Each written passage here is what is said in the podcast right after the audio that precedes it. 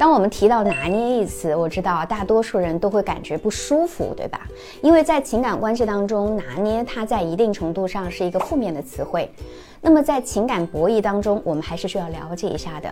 大家其实都想能够一定程度上拿捏对方，从而呢能够拉近彼此的关系，获得自己想要的价值。只是说不同依恋风格的人在情感需求上是有所冲突的，所以拿捏是显得尤为重要，甚至啊会演变成一场竞争，直接左右一个人的自尊。为了避免危险和伤害，回避型依恋他是倾向于压抑自己的需求，追求独立。那这恰恰赋予了他很强的吸引力。但我告诉大家，这并不代表回避型依恋的人就没有软肋哦。那什么样的人才能够拿捏回避型呢？第一，自恋型人格的人。回避型对于完美恋人其实是有着不切实际的想象的，与自恋型人格那种完美人设是不谋而合啊。自恋型人格的人显得很自信、强大，很擅长伪装，也不能走进真正的亲密关系，他更不会在乎对方的想法和感受。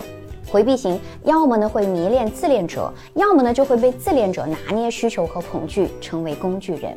况且啊，一部分严重的回避型的原生家庭当中，他的父母就是自恋者，所以他的回避型很容易被拿捏，再次受到伤害。第二，有人生阅历、成熟的高敏感者。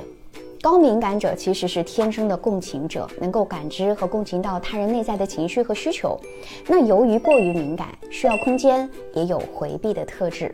那有着一定人生阅历、比较成熟的高敏感者啊，他既能够读懂回避，跟他有效的沟通和共情，也能够协调两个人的需求和情绪，在精神上和实际上呢，都能够满足和帮助到回避型。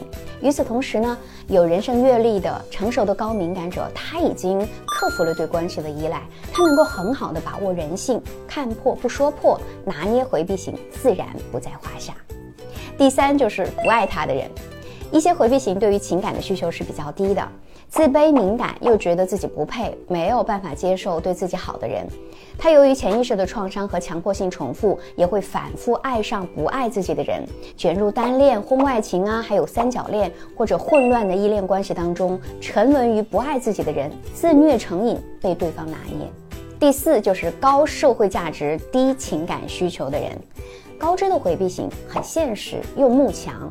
非常注重外在价值，对于高社会价值的人啊，有着本能的崇拜感。那这种人呢，投身于事业，情感需求自然很低，能够与回避型保持关系，价值交换。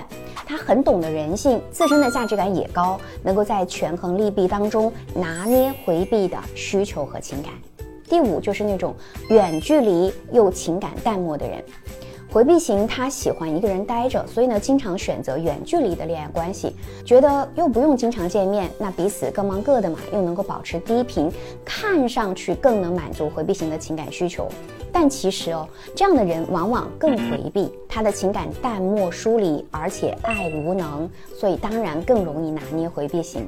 回避型跟他在一起的时候，其实会加重回避的程度，会导致习得性无助。总之啊，一物降一物是感情中的常态。